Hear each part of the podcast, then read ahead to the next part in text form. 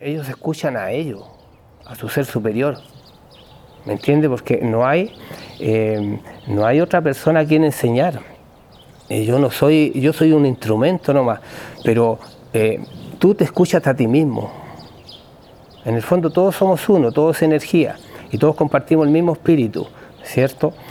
Y, y tú te escuchas siempre a ti mismo, tú te quejas de ti mismo, eh, tú criticas a, a ti mismo, tú juzgas y te juzgas a ti mismo. Cuando juzgas a otra persona, ¿cierto? Por las leyes universales del Kibalión, que son treinta y seis leyes universales que dicen que todo lo que tú ves en tu exterior es el fiel reflejo de tu estado interior.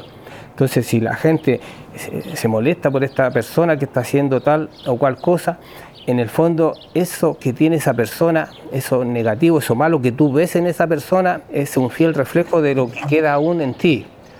Entonces, ¿qué es lo que pasa? Que la gente no entiende que no puede cambiar a las personas, las situaciones o las cosas para que ella encuentre su paz o su alegría o su felicidad. El cambio tiene que comenzar por uno mismo. Siempre es así, el cambio tiene que comenzar por uno mismo para que así, al cambiar tú eh, y al mejorar tu frecuencia vibratoria por tu cambio, porque te abre al perdón, ¿cierto?, al amor incondicional, y empiezas a ver que todo se empieza a cambiar, a modificar, que ya esas personas negativas que tú veías ya no las ves, ya desaparecen de tu vida. Entonces todo esto es originado por, por la conciencia, ¿cierto?, y por las leyes universales. Entonces las leyes universales tienen, eh, tienen magnetismo, tienen atracción. Tú atraes lo similar. Si tú estás vibrando alto, vas a traer eh, frecuencia vibratoria alta, personas que están en esa misma sintonía o frecuencia de onda. Pero si tú estás vibrando bajo, vas a empezar a ver el reflejo de lo que tú tienes en esto, en la ilusión, proyectada por ti mismo. Entonces, cuando uno dice, a toda la gente le dan miedo los, eh, los tigres, o los hijos dan mucho trabajo, eh, en el fondo, él... A, A él, los hijos de él le da mucho trabajo, él eh, le teme a los tigres. Es más fácil proyectarlo en otras personas que reconocerlo eh, en uno mismo. Pero es así, si tú eres sabio te das cuenta que todo es una proyección de lo que hay en tu interior, cambias. ¿Por qué? Porque ya no criticas, por eso que los mandamientos son sabios. No juzguéis para que no seas juzgado, no critiquéis para que no seas criticado, no condenéis para que no seas condenado. No es algo que, oiga, no se hace eso. ¿No? Es algo sabio, algo que tiene que ver con fuerzas espirituales, con leyes universales eternas, ¿ah? Que se cumplen sí o sí. Si tú las conoces o no las conoces, se cumplen igual. Entonces cuando uno dice, eh, yo eh, estoy pensando que esa persona está mal, bueno, en mi pensamiento, la persona es como es. Ah, sí, que haga lo que quiera. Ahí estáis cambiando. Estáis cambiando, te estáis actualizando, te estás abriendo al nuevo conocimiento, ya que si tú tienes una mayor disposición para, eh, para, para considerar eh, nuevos conceptos o ideas, eh, eso hace que tu, tu mente se amplíe y así se expande tu conciencia. Pero si tú dices, no, esto yo lo conozco así, así que lo que está diciendo esa persona está mal, eh, bueno, no vas a crecer nunca, porque te estás Eh, autolimitando y estás en un segmento muy estrecho del camino, de la perspectiva, no tienes una visión superior, porque te has eh, negado a, a ampliar tu conciencia diciendo eso que está diciendo, eh, no, porque a mí me lo enseñaron así. Entonces por eso que se dice que, que, que si tú tienes una mayor disposición para considerar nuevos conceptos e ideas, eso amplía tu mente hacia nuevos ámbitos de tu conciencia. Esas son eh, de los sabios, son palabras de los sabios que uno tiene que entenderlas, eh, asimilarlas, ¿ah? Hacerlas suyas. Y, y ahí vais viendo la realidad del asunto. ¿Mm? Sobre todo que estamos en el, el espejo de las relaciones. Toda persona que, que llega a nuestras vidas no es por coincidencia, porque no existen, es por consecuencia, no es por casualidad, porque tampoco existen, sino es por causa y efecto de algo. Entonces, todo lo que llega, si llega una persona amorosa en tu vida, es porque tú la atrajiste, con tus propias frecuencias vibratorias. Lo similar atrae lo similar. Es como una frecuencia electromagnética de, la, de una emisora radial. Eh, no puedes tú sintonizar eh, en una sintonía cien punto uno eh, a una radio que esté en ochenta punto nueve. Entonces, si yo estoy vibrando bajo, voy a traer todo lo que vibre en esa longitud de onda. Llámese problemas, situaciones complicadas, conflictivas, accidentes, enfermedades, preocupaciones, todo eso vibra bajo. Lo que vibra alto es amor, gratitud. Y la gratitud siempre es una emoción de alegría por lo que tú tienes. Sabiendo, sabiendo ciertamente que todo lo que tú agradeces se, se multiplica, ¿m? Por el efecto de que tú le estás dando foco, atención y energía a, a eso. A eso que estás agradeciendo. Si tú agradeces tu platito de comida, mañana vas a tener para comer, qué sé yo, un caviar. Si tú agradeces la ropita que tienes, te la compraste en una ropita usada, eh, al otro día va a llegar una posibilidad de comprarte una ropa nueva. La gratitud es la forma de atraer más a tu vida. Todo lo que tú agradeces se mantiene. ¿Y por qué se mantiene? Yo agradezco a mi mujer que tengo, entonces la voy a mantener siempre a mi lado. Agradezco que estés conmigo, soy considerado y consciente, ¿m? Y le agradezco que esté conmigo, siempre va a estar conmigo, pero cuando le dejo de prestar atención y, y la utilizo como un objeto que me compré, un celular, y siempre va a estar conmigo, se pierde. ¿Por qué? Porque dejo de prestarle atención a ella y se desvanece en mi vida. Todo, todo a lo que tú le prestes atención, ahí va tu energía, se manifiesta y se mantiene y aumenta en tu vida. Y lo opuesto es que desaparece por tu falta de atención, por tu falta de preocupación, de gratitud. ¿Mm? Todas las parejas que, cuando tú pierdes un trabajo, no significa que el trabajo eh, es algo malo para ti o, o es algo bueno, sino que tú no querías ese trabajo. Inconscientemente quería, estaba chato de ese trabajo, ya no querías más guerra con ese trabajo, no te gustaba eso y por eso lo perdiste. Y después le dices a todo el mundo que eh, injustamente fuiste expulsado, ¿ah? O te despidieron, pero en el fondo tú no lo querías. Todo lo que te ocurre es condicionado, todo. Tú ves eh, o, o, en un día eh, tres aves o pajaritos con alas rotas. Eso quiere decir algo, eso quiere decir que quizá estás coartándote la, la, la experiencia de viajar, de estar en otra situación, en otro lugar. ¿Ah? O cuando tú, no sé, cualquier cosa que veas eh, te está informando algo. Es un reflejo que te está mostrando tu alma para atraer tu atención a eso que te está faltando. Todo, cuando tú ves personas, tres, tres personas ciegas en un, en un día. Hoy vi un cieguito, después camino un par de horas, veo otro y después me aparece otro ciego. Eso significa algo, significa que no estás viendo algo, que no estás siendo consciente de algo que está ocurriendo en tu entorno y que necesitas prestarle atención. Todo lo que tú ves afuera es condicionado, nada casualidad porque no existe. Y cuando uno ya empieza a... A, a, a utilizar estas poderosas leyes universales que son las leyes eh, espirituales, que son treinta y seis, algunos por ahí dicen siete, otros dicen doce, pero son treinta y seis, muy extensas. Y una, una de esas leyes es la ley de atracción, que es la más conocida eh, por los libros y la difusión que tiene, pero por una sola ley se han hecho toda esta cantidad de libros, muchos libros, y es una sola ley. ¿Y qué pasa con las demás? ¿Por qué no se difunden? La ley del apego. Tú no puedes avanzar ni evolucionar en tu vida mientras no te desapegues de todo. Y de todos. De todo y de todos. O sea, no existe la posibilidad de avanzar ni de ascender a una frecuencia superior. Porque hay que entender que, primero que todo, eh, las dimensiones son estados de frecuencia. Son campos de frecuencia. Entonces, si quieres ascender a un campo frecuencial superior en el cual eh, todo fluya y te pasen cosas buenas, bendiciones día a día, o estar en un estado de gracia de alta frecuencia, cuando está enamorado la persona se encuentra en un estado de gracia. Estar enamorado es un estado de gracia, de alta frecuencia, de alegría permanente. Entonces, cuando tú eh, estás vibrando alto y eh, atraes todas las cosas buenas, en la ley universal, que la ley de atracción dice eso, pero es una sola ley. La ley del apego es más poderosa, es más compleja y te dice que tienes que desapegarte de todo lo material. Porque en el fondo tú no eres eh, eh, tu ropa, ni tu piel, ni tu cuerpo, ni siquiera tu mente, ni tus pensamientos. Tú no eres eso. Nosotros somos, eh, pensamos que somos seres físicos que tenemos experiencias espirituales ocasionalmente, pero somos todo lo contrario. Nosotros somos seres espirituales que tenemos esta experiencia física ocasionalmente, noventa años, cien años, y después vuelta a reencarnar. Entonces, estamos hablando de lo, de lo espiritual. Nosotros, la ley del desapego dice que tienes que desapegarte de todo lo material. ¿Por qué? Porque si tú te apegas a lo material, no eres espiritual.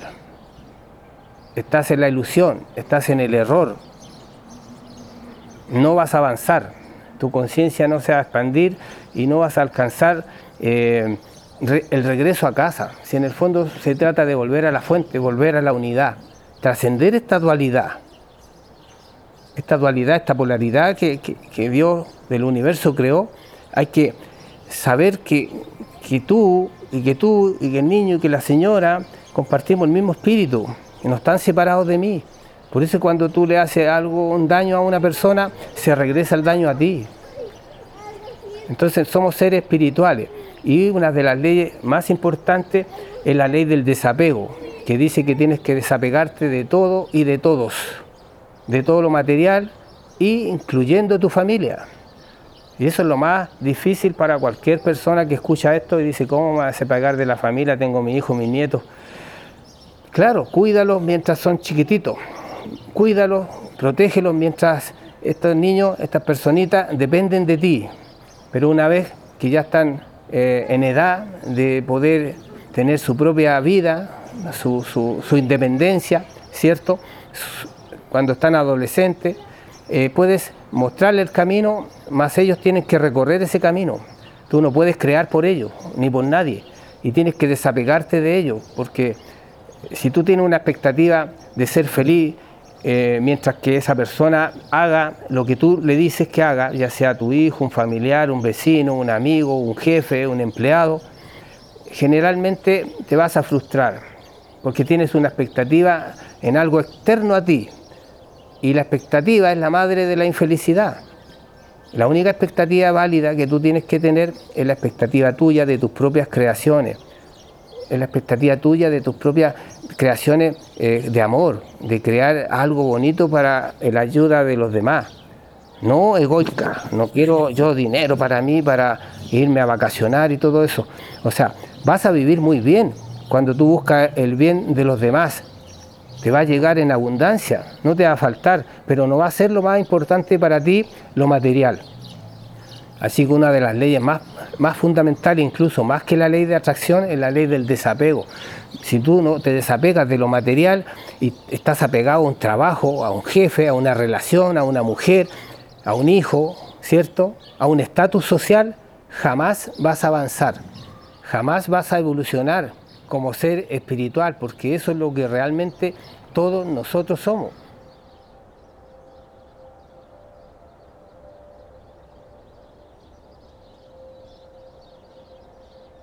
Pero las personas también eh, son almas individuales, que si bien compartimos el espíritu colectivo, ¿cierto?, pero también estamos en un proceso individual eh, de...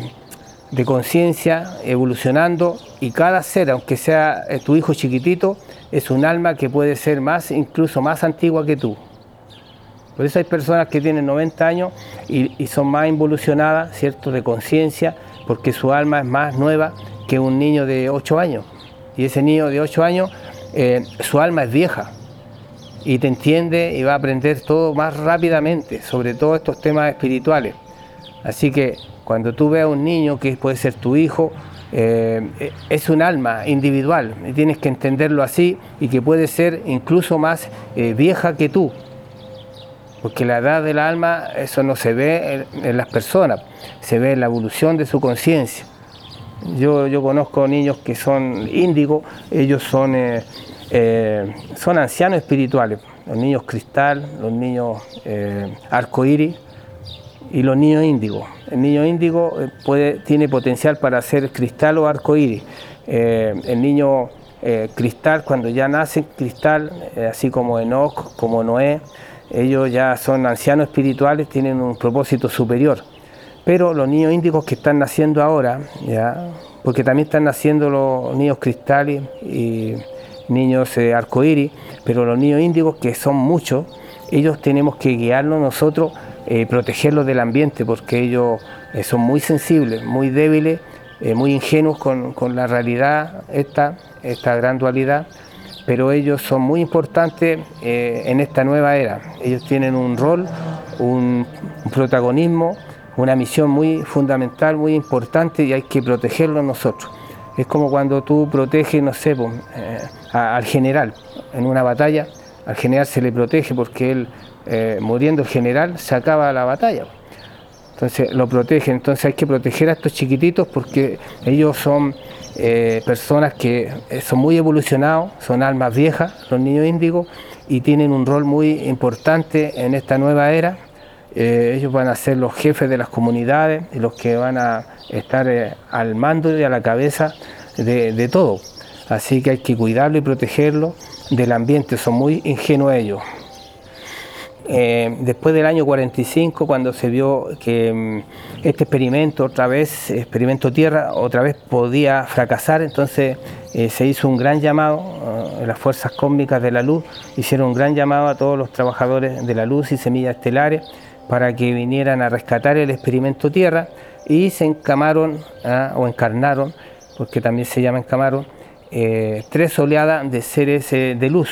La primera oleada fue del año cuarenta y cinco hasta el cincuenta y cuatro aproximado, la segunda oleada del año sesenta y ocho hasta el setenta y cinco aproximado, eh, y la otra fue del, dos mil, del noventa y ocho hasta el dos mil diez, pero, pero también han, han venido otros después, y eso fue como el fuerte, es cuando entra, qué sé yo, un ejército, ¿cierto? A, eh, o no llamemos ejército, sino que entran toda la multitud al, al circo y se llena el circo. Pero eh, frecuentemente durante la función están entrando otros, y algunos están saliendo también. Y esos los que salen son los que eh, dejan este cuerpo físico, abandonan esta experiencia humana y eh, deciden su alma, por, por ese motivo, eh, abandonar el juego. Entonces entran y salen. Eh, esporádicamente, pero eso de las tres oleadas vinieron en masa, ¿ah? En esas fechas más o menos específicas, pero generalmente están naciendo igual, ¿ah? Pero no todos los que nacen, eh, ahora todos los niños son seres índigos, no, no, no, no, porque eso tiene que ver eh, directamente con el plan divino, pero sí, eh, cada vez hay, eh, tú te vas a dar cuenta que eh, están... Eh, estás dándote cuenta, estás viendo que más niños tienen facultades especiales, ¿Mm? Y eso se debe justamente a eso, a las tres oleadas y a estas eh, niños, eh, incursiones, como se dice, esporádicas de seres índigos acá. Y no solamente seres índigos, son seres cristal, pero esos son los ancianos espirituales y que tienen poderes ya, eh, al nacer ya son, son diferentes al resto, al, al, al nacer ellos ya son muy luminosos y y emiten mucha energía positiva.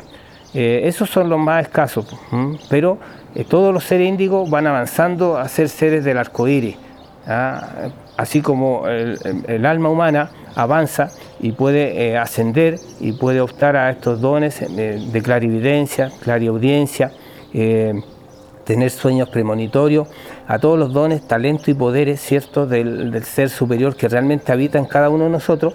Entonces el, el alma humana tiene ese potencial de ser alma divina y puede avanzar, y al ascender uno tiene esas facultades, pero no todos van a ascender a la, al quinto plano. O sea, aquí yo siempre he dicho esto, toda la humanidad va a ascender en masa, pero no todos al mismo tiempo, no todos al mismo tiempo, y esto se puede demorar cientos de años. Entonces, ¿por qué? Porque hay muchas líneas de tiempo, hay muchas dimensiones, hay muchos, eh, justamente líneas de tiempo, así que eh, toda la humanidad va a ascender, son cuatro mil quinientos millones aproximados de, de seres, que eh, almas que van a ascender, pero no todo al mismo tiempo.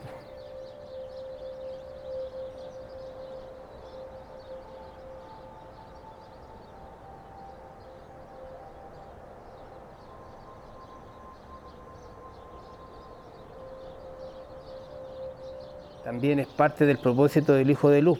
No se le puede dar todo así como dice en bandeja, gratis. Entonces él tiene que rebuscarla, escudriñar toda la escritura, retener lo bueno, desechar lo malo. Y de toda enseñanza, de todo escrito antiguo. Así que eh, esa, esa enseñanza que dice que de la oveja perdida también es muy hermosa, porque te habla de que eh, ni siquiera con una sola oveja, y habían, noventa, habían cien, y eh, había una que se perdió. Pero él fue por esa oveja. Es tan, es tan profunda esta enseñanza, esta parábola de la oveja, así como del hijo pródigo, Y, y, y, y tiene que ver con lo mismo, que él cuando fue a buscar la oveja, por amor a esa única oveja, ¿ah? porque podía haberse quedado con las noventa y nueve y haber dicho, bueno, ya que voy a ir para allá, me, me puede salir el lobo, me puedo caer a un pozo, me puede pasar algo, ya se perdió nomás y me quedo con esta noventa y nueve. Entonces eso habla del amor del Creador, el amor incondicional y la lealtad del Creador, ¿cierto? Después venimos que vemos que esa, esa abeja él la lleva cargando y le dice, yo te quiero más que las noventa y nueve. Ahí hay algo muy profundo, muy fuerte, ¿ya? Hay que entenderlo bien. Significa que ese hijo que estaba perdido fue el hijo pródigo y que los demás son hijos que todavía no han despertado porque eh, todavía viven en el temor. Entonces, como la oveja eh, hay una y, y se quedan todas ahí y siguen al rebaño, la oveja que tuvo el valor, que tuvo, no sé, el descaro de abandonar al rebaño y de salir al mundo sabiendo que es de noche, que está el lobo, es alguien valioso. Esfuérzate y sé valiente, no temas ni desmayes, que yo estaré contigo, donde quiera que tú vayas. Así que esa oveja cuando la toma le dice te quiero más que las noventa y nueve, significa que esa es la oveja que despertó, esa es la oveja valiosa, los demás están dormidos, los demás viven en el temor, por eso no se dispersaron, están juntitas, son manejables. Pero esa oveja se atrevió a ir a lo desconocido, entonces esa oveja es valiosa. ¿Y por qué es valiosa? Porque gracias a esa oveja, no porque yo quiera esa oveja valiosa y menosprecie al resto, sino por amor al resto, porque sé que esa oveja valiosa le va a enseñar ¿ah? y va a, dar, va a ser un ejemplo para el resto, va a emitir esa luz, esa energía positiva y va a influenciar al resto para que también hagan lo mismo y sean libres, no sean esclavos, no, no vivan en el temor, sino en la confianza, porque esa oveja confió en el ser que habita esa oveja, ¿ah? porque es un ser sintiente también, un ser espiritual. Todos somos espirituales. Entonces esa ovejita confió en su instinto de salir nomás. Ah, fue valiente y fue notoriamente diferente a las demás, pero no por menospreciar a las demás, sino por beneficio a las demás. Por eso que dice, te amo tanto porque eres, eres precioso. Esos son los trabajadores de la luz que están haciendo este trabajo espiritual tan amoroso para despertar al resto. Eso es lo que hacemos nosotros. Por amor a esta humanidad venimos acá al rescate, porque están perdidos en una cadena eterna de condenaciones o, o de reencarnaciones eh, y no tiene propósito tantas reencarnaciones. Entonces nosotros venimos para eh, poder decirle la verdad al resto, poder influenciarlo en el amor, que es la energía más poderosa de la creación, dado que la luz es información y el amor es creación, el amor es la frecuencia, o sea, la creación es la frecuencia del amor. Y la luz es la frecuencia de la información. Entonces se le informa a la gente, por amor a esa gente hemos venido, nos ha mandado el Padre, y nosotros queremos que todos se iluminen, se despierten y puedan ser libres, soberanos, no sigan eh, siendo esclavos de, la, de, la, de los poderes fácticos en este caso. ¿Mm? Que, que, que digan, yo no le temo a nadie, yo sé quién habita en mí, yo sé lo valioso y lo poderoso que soy, porque no soy ego, porque soy quien realmente soy, soy esencia divina. Así que esa parábola es muy importante de entenderla bien.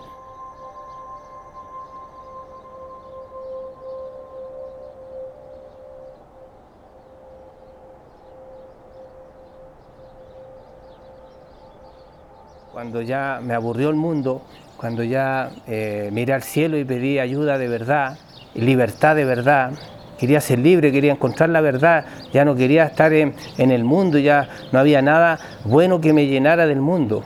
Entonces, este, proceso del hijo pródigo yo lo siento como mío, porque eh, el hijo pródigo tuvo la conciencia de decir: estoy mal, necesito ayuda. Y ahí volvió al padre, y el padre siempre lo estaba esperando. Y el padre hizo una fiesta, y le puso el anillo, mató al becerro gordo. Entonces, y el otro hermano no lo entendía, y lo cuestionó al padre. Y ahí le, le dijo el padre: pero hijo, tú siempre has estado conmigo y todo lo mío es tuyo. Pero tu hijo, tu hermano estaba perdido y fue hallado. Tu hermano estaba muerto y ha resucitado. Entonces es la misma parábola, la misma enseñanza y lo mismo que hacemos nosotros, porque yo estaba muerto antes de que eh, Dios habitara en mí. Este proceso evolutivo mío lleva nueve años, ¿cierto? O sea, con esta conciencia, pero buscando la verdad eh, han sido más de veinte años. Así es el amor del Padre, no porque nosotros... Eh, por nuestro libre albedrío decidamos estar en el camino equivocado, Él nos va a odiar, jamás, es puro amor. Él siempre nos está esperando como el hijo pródigo, ¿cierto? Como el, el papá en el hijo pródigo con los brazos abiertos, sabiendo, mirándolo en el camino que algún día va a venir.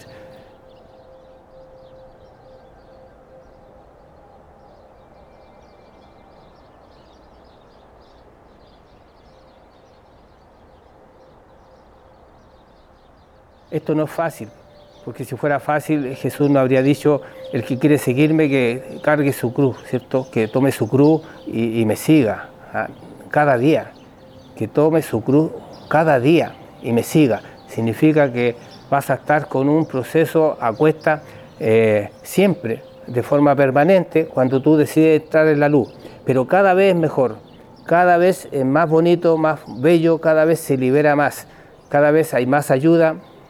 Pero al principio es fuerte, por eso que mucha gente prefiere estar dormida eh, y creer lo que quiera creer, ¿ah? eh, y no eh, despertar. Ellos prefieren estar dormidos porque no quieren eh, en su proceso esto, esta noche oscura del alma.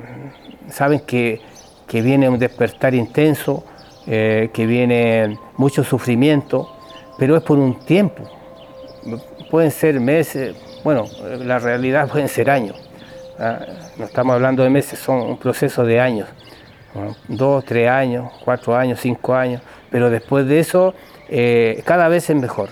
Cada vez se libera la energía negativa, cada vez eh, tú tienes más ayuda, cada vez eh, conoces más esta realidad, entre comillas, y puedes manejarla a tu voluntad. ¿Y cómo se maneja esta realidad a voluntad? Enfocándote solamente en lo que te sirve, lo que te conviene, no lo que no quieres. No quieres pobreza, no digas no quiero ser pobre. Ten una actitud de riqueza, cómprate lo mejor para ti, el mejor producto. No pienses que te va a faltar, porque si piensas que te va a faltar, así va a ser. Así que cambia tu mentalidad, cambia tu chip, ¿eh? y enfócate, como te digo, en estas poderosas leyes universales.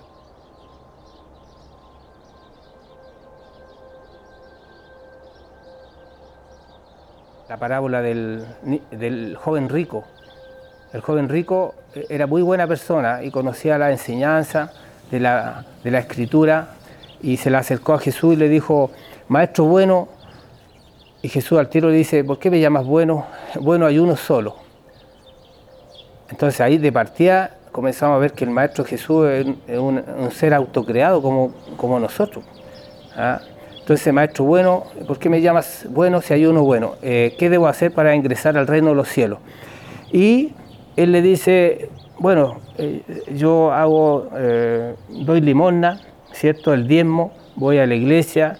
Eh, y él, él acataba todas las reglas eh, que eran eclesiásticas, le llamaban las reglas religiosas allá. Era una buena persona, era muy rico. Y Jesús le, le prueba con la ley del desapego. Jesús le dice: vende todo lo que tienes, ya tus tierras, tus propiedades, tu, tus vacas, ah, tu, tu ganado, y dáselo a los pobres, y ahí me sigue. Y él se, se conmovió mucho, se, se sintió muy dolido, el joven rico, porque él pensaba que, que no era tan fuerte el seguir a Cristo, que no era tan, tan así dramático. Que él, que, que él podía quedarse con algo material. Entonces, al final se dio vuelta y siguió caminando, no lo siguió. Y ahí lo miraron los apóstoles y le dijeron que era difícil. Y ahí sale Jesús y le dice que todo el que quiera eh, seguirme, que tome su cruz y ahí me siga. Y tome su cruz día a día. Que no es fácil seguir los caminos del Cristo. El Cristo, estoy hablando, tu ser superior, que habita en cada uno de nosotros.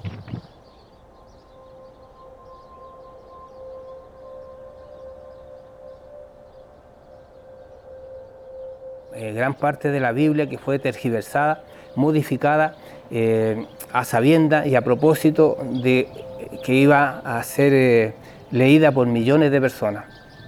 Y quieren anteponer eh, al rico y al pobre. Y dicen, en Santiago uno cinco hay una enseñanza que dice que, que el rico no prosperará en ninguno de sus negocios. Y eso, cuando yo lo leí, eh, al tiro resonó negativamente. Yo dije, eso no puede ser, porque conozco mucha gente rica y que hace obras buenas, ¿ya?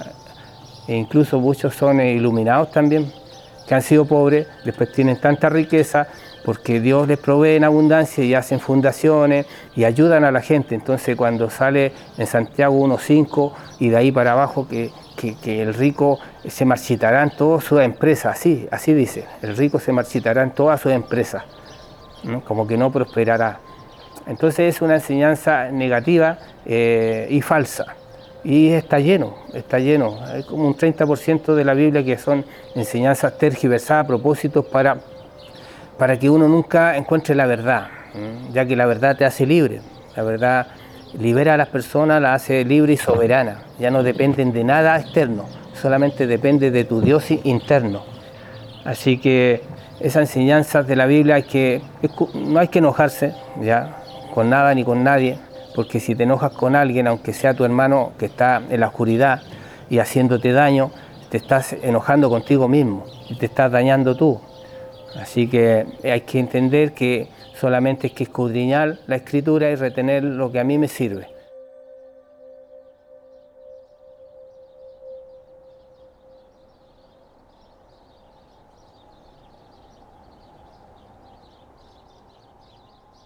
Porque dicen que más difícil que, que un rico eh, pase, ¿cierto?, eh, que llegue al reino de los cielos, es como dejar que un camello pase por el ojal de una eh, aguja.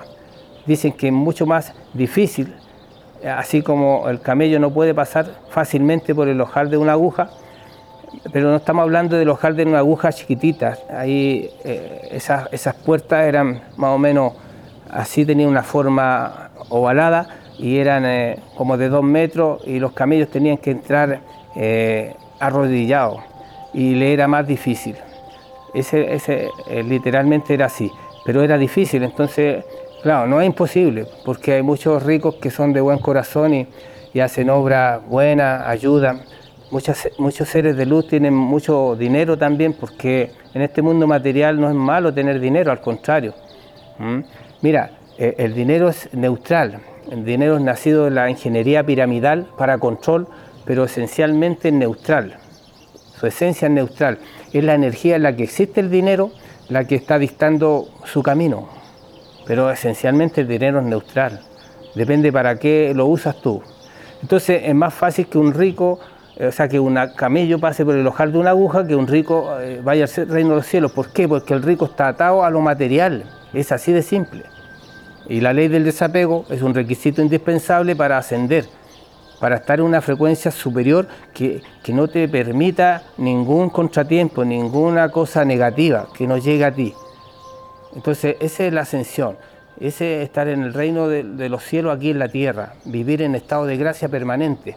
Y hay un tema importante, me gustaría igual dejarlo para más adelante, que es eh, el elemento negativo en cada uno de nosotros y cómo funciona. Pero ahora estamos enfocándonos que todos tienen al Hijo de Dios, al Cristo interior, y es así. Pero también en todo existe el mal. Entonces hay que ver eh, cómo eh, opera el elemento negativo para poder eh, saber si uno está siendo influenciado por ese elemento negativo o no, si te está tratando de engañar o no. Mientras tú no te conozcas a ti mismo, ¿m? Mientras tú no vivas en la gnosis, ¿ah? Por eso los gnósticos eh, son místicos. Los místicos, los gnósticos son los verdaderos y originales cristianos. Porque uno ya no es cristiano, porque el cristiano significa seguidor de Cristo. Lo que se llama en la gnosis o los místicos, te llaman a, el llamado es a, a ser tú el Cristo, no un seguidor de Cristo. No te conviertas en cristiano, conviértete en Cristo.